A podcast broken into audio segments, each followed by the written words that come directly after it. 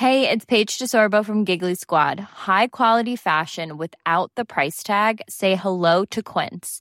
I'm snagging high-end essentials like cozy cashmere sweaters, sleek leather jackets, fine jewelry, and so much more. With Quince being 50 to 80% less than similar brands. And they partner with factories that prioritize safe, ethical, and responsible manufacturing. I love that. Luxury quality within reach. Go to quince.com slash style to get free shipping and 365 day returns on your next order. Quince.com slash style.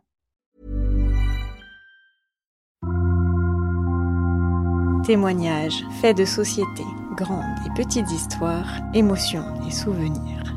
Ils se racontent, ils nous racontent, ils vous racontent. C'est leur histoire, c'est une série de podcasts long format du Dauphiné Libéré. Heather Hilton est américaine. Elle vit en Savoie depuis 1986. En 2001, elle enseigne l'anglais et la didactique des langues à l'Université de Savoie.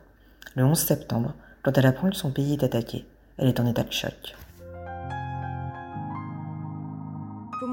Ce jour du 11 septembre 2001, euh, comment vous avez appris euh, les attaques sur les, États-Unis?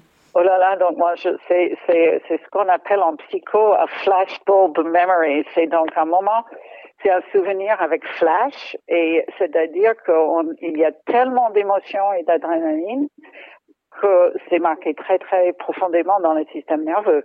C'est comme l'assassinat de Kennedy, dont je me souviens alors que je n'avais que 6 ans et je savais presque pas qui c'était, etc.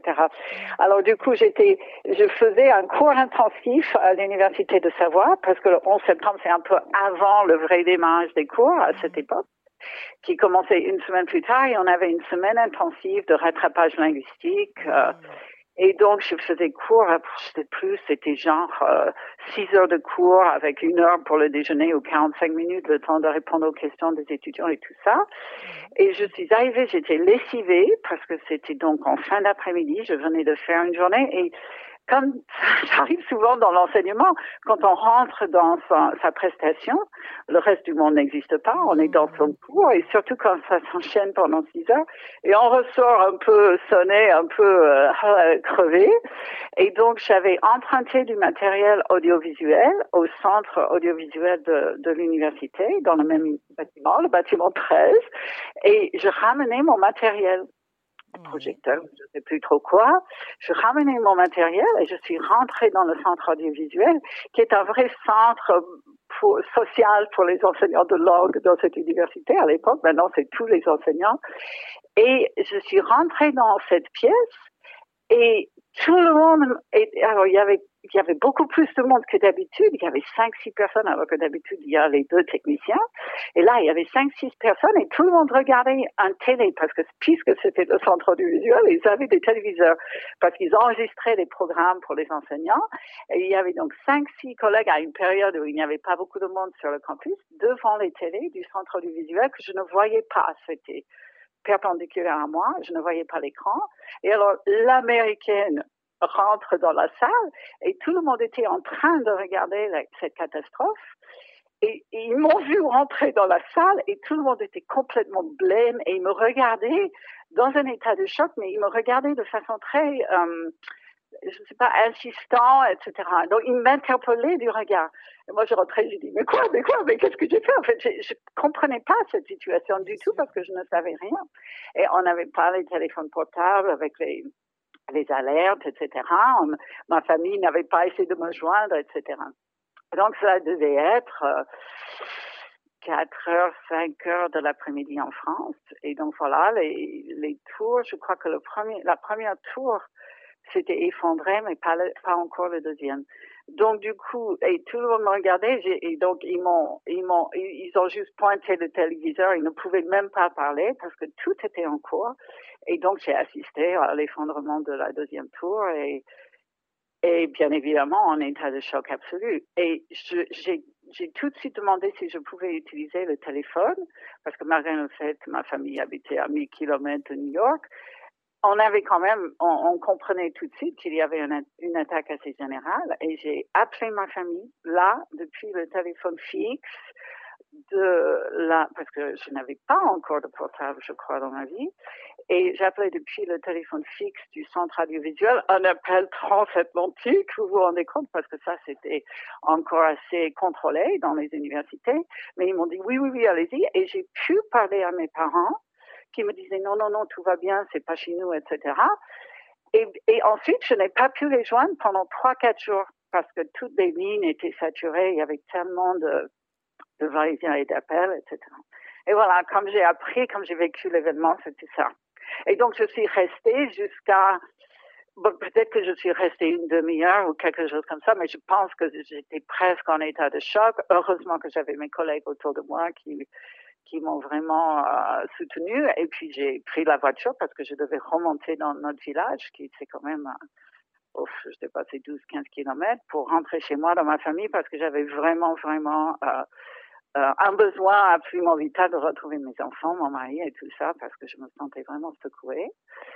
Et puis, j'ai regardé la, télé pendant les deux jours. 48 heures, je ne pouvais pas me décrocher du téléviseur. Je voulais tout comprendre, savoir, euh, etc. Et donc, voilà, c'était un peu la première catastrophe que j'ai vécue comme cela. Et ensuite, malheureusement, on en a vécu d'autres, hein, parce que j'ai eu le même, la même réaction pour le Bataclan. Et un tout petit peu aussi avec les débuts du Covid, j'avais aussi autant soif d'informations pour comprendre ce qui nous arrivait.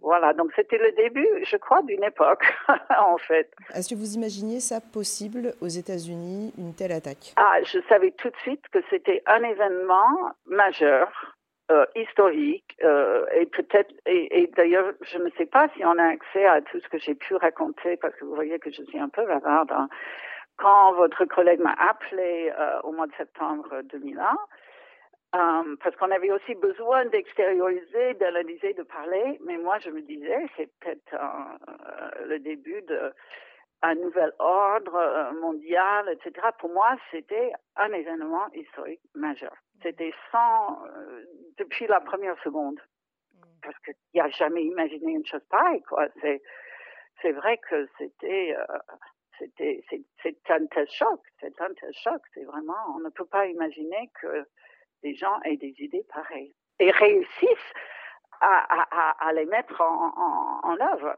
Comment avez-vous géré l'éloignement avec votre famille, avec votre pays à ce moment-là? C'est clair que j'avais envie, j'avais besoin de parler à tous les membres de ma famille, de m'assurer que tout le monde allait bien, de voir comment ils allaient, comment ils vivaient ça. Et c'était euh, terrible. Les trois, quatre jours qui ont suivi où c'était impossible de passer un coup de fil euh, transatlantique, complètement impossible. Et ça, c'était très, très, très, très dur. Et on n'avait pas encore, en fait, nous avions le courriel au travail, mais je ne pouvais pas encore vraiment communiquer avec mes parents par courriel. De toute façon, mon père est toujours pas euh, n'allume pas les ordinateurs. Mais donc il y avait, c'était encore très très très téléphone à cette époque et lettres en fait. Et donc c'était très difficile, c'était très difficile de passer. C'était pas tout à fait une semaine parce que j'ai réussi. Je, tentais sans arrêt d'appeler la famille et de temps en temps j'y arrivais. Mais cette euh, difficulté à joindre ma famille à ce moment précis, c'était très très euh, moi, moi, je crois que ça a changé surtout le rapport de mon pays au reste du monde et en profondeur. Et les changements, on les vit actuellement. En fait, c'était c'était un catalyseur, je ne sais plus comment on dit en français, un catalyst, qui a accéléré euh, donc une évolution politique qui était déjà en cours, mais qui a été accélérée euh, par cet événement. C'est devenu un, en fait, c'était ça a déclenché un gros changement euh, politique aux États-Unis et social, des gros changements sociaux aussi aux États-Unis. Pour ma vie à moi, euh, ça, en fait, je ne sais pas si ça a changé mon rapport avec mon pays. Je pense que c'est plutôt la, la, les évolutions politiques qui ont été déclenchées par ce, cet événement qui ont changé mon regard sur le pays. Mais pas du tout le fait que les des sites américains puissent être attaqués en direct par des forces externes, pour moi, c'est tellement étonnant que ça n'arrive pas plus souvent. Euh, que ça, bizarrement, je me, j'avais le jour même, je me disais, mais regardez, voilà, voilà ce qui arrive quand on a des politiques aussi euh, insensibles à tel type de population, etc., etc. Donc pour moi, c'était euh, c'était étonnant que ce type de, en fait, c'était c'était quand même un, une attaque inconcevable en amont.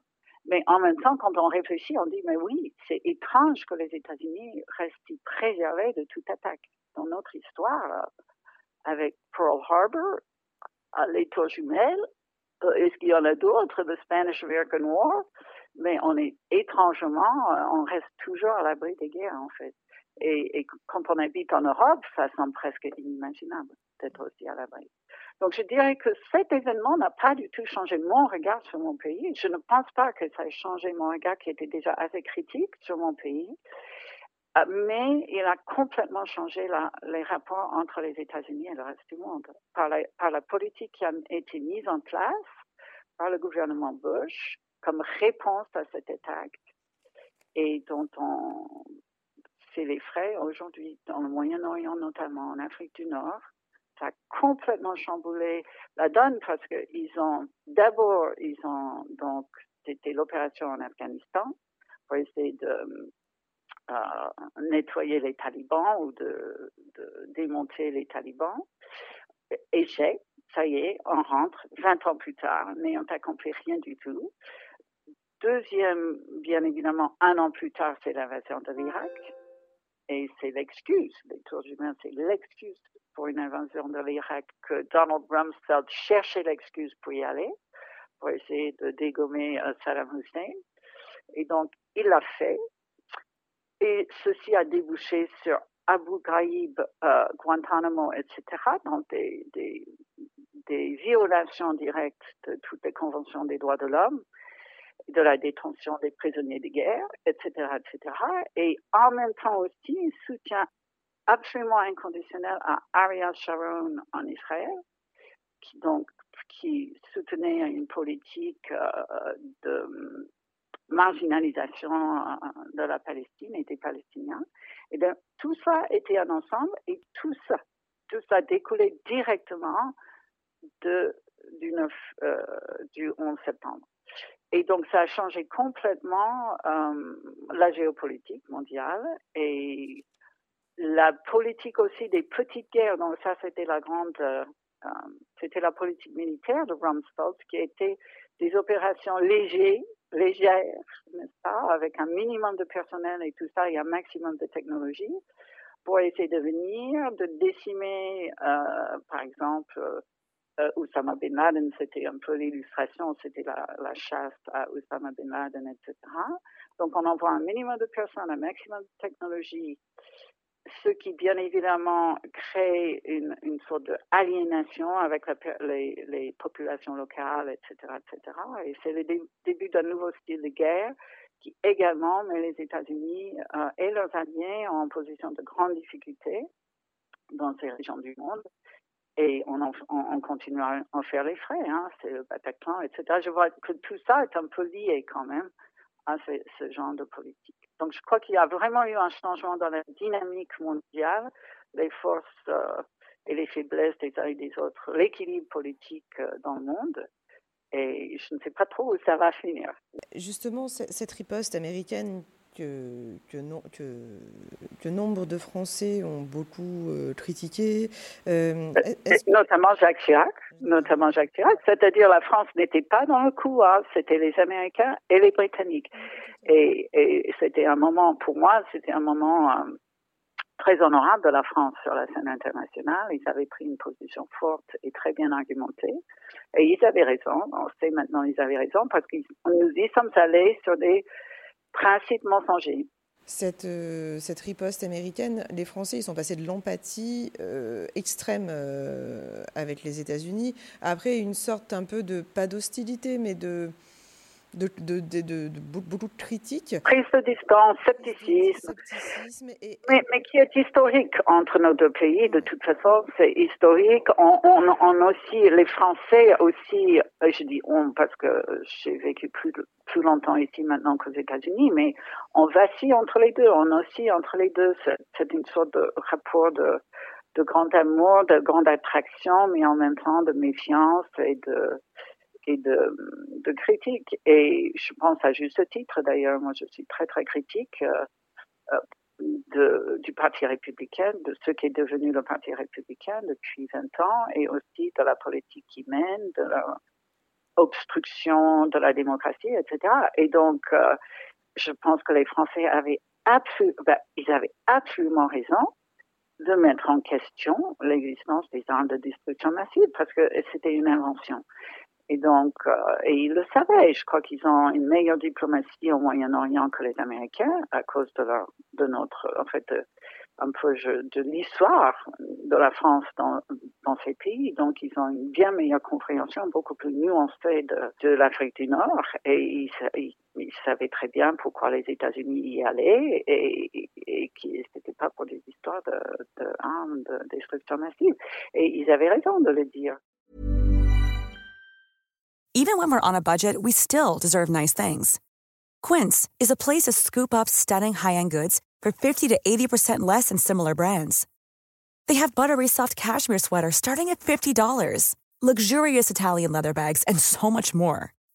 Plus, Quince only works with factories that use safe, ethical, and responsible manufacturing. Get the high-end goods you'll love without the high price tag with Quince. Go to quince.com/style for free shipping and 365-day returns.